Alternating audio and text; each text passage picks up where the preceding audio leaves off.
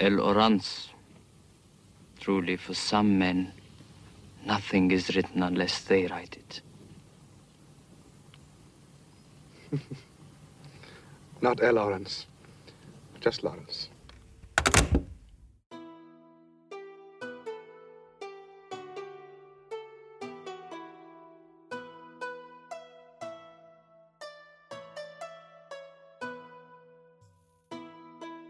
سوار نظام با قدرت در خط مقدم در حال پیشرویه فیل های اونا موفق شدن قلعه های دشمن رو در هم بشکنن و دروازه ها رو باز کنن.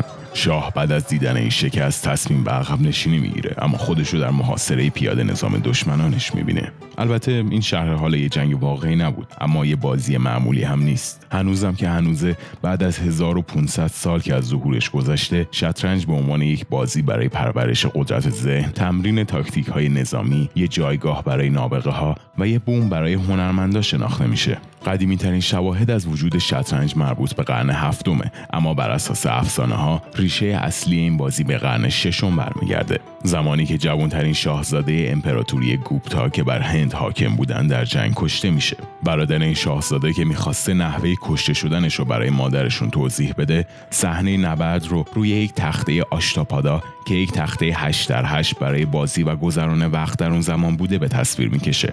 بعد از این اتفاق طرح اولیه بازی شطرنج با دو ایده مهم به ذهن برادر می‌رسه. اول اینکه هر مهره فقط به شکل خاصی می‌تونه حرکت کنه و اینکه یک مهره شاه باید در بازی حضور داشته باشه که نتیجه برد یا باخت بازی به اون بستگی داره. اسم اولیه این بازی در هند چتورانگا بوده. یک لغت سانسکریت به معنای چهار قسمت. بعد از این تجار و بازرگانان هندی این بازی رو به ایران آوردن و از اونجا بود که اسم و مجموعه اصطلاحات این بازی کم کم شکل گرفت. همونطور که احتمالا می‌دونید کلمه چس در زبان انگلیسی برگرفته از کلمه شاه در زبان فارسیه و چکمیت برگرفته از شاهمات یعنی شاه سرگشته و حیرانه. بعد از قرن هفتم و ورود اسلام به ایران شطرنج وارد دنیای اعراب شد و نقشش از یه بازی معمولی خیلی پررنگتر شد. درباریان و دیپلمات های اعراب در گفتگوهاشون از اصطلاحات شطرنجی برای توصیف شرایط استفاده می‌کردند و تقریبا تمامی خلفا جزو بازیکنان حرفه‌ای شطرنج شدند و علاقه خاصی به این بازی داشتن. علی ابن حسین مسعودی تاریخ نویس و جغرافیدان برجسته عرب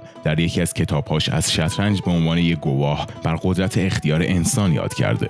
داد و ستدهای بازرگانان در طول جاده ابریشم بازی رو در نهایت به آسیا و شرق آسیا برد و از اونجا گونه های مختلفی از شطرنج توسط فرهنگ و مردم محلی به وجود اومد. مثلا در دوران حکومت تیمور در مغولستان تخته های ده در یازده خونه ای ساخته شدند که یه سری از این خونه ها به اصطلاح مکان های امنی به اسم پایتخت بودند. یا در ژاپن شطرنج تبدیل به بازی شوگی شد که بعد از زدن مهرهای حریف می‌شد از اونها استفاده کرد. اما میشه گفت اولین بار در اروپا بود که شطرنج فرم امروزی خودش رو گرفت. در حدود سال 1000 میلادی شطرنج در اکثر مناطق دنیا جزو آموزه های درباری بود ولی کلیسا به شدت نسبت به این بازی بدبین بود. کشیشا مرتب نسبت به وقت گذاشتن روی این بازی هشدار می‌دادند و حتی زمان کوتاهی شطرنج در فرانسه ممنوع شد. اما هیچ کدوم از این تلاشا کارساز نبود و روز به روز به محبوبیت این بازی افزوده می‌شد. در قرن 15 هم کم کم قوانین ثابت و مشخص شده به همراه استراتژی های مختلف برای بازی چاپ و منتشر شد. در این دوره بود که پای شطرنج از دربار شاهان به قهوه خونه ها و می‌خونه ها باز شد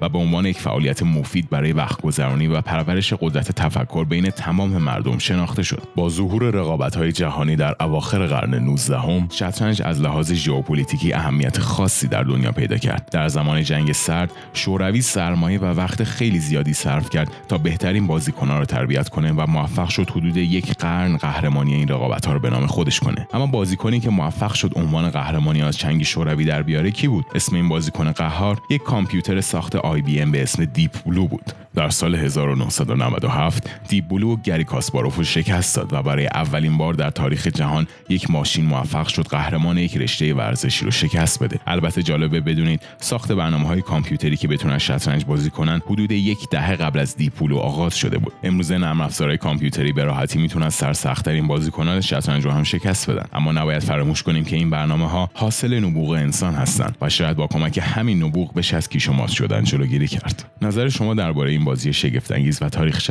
چیه؟ دنبال کردن کانال معرفیش به دوستانتون و نظر دادن هم فراموش نشه. متشکرم.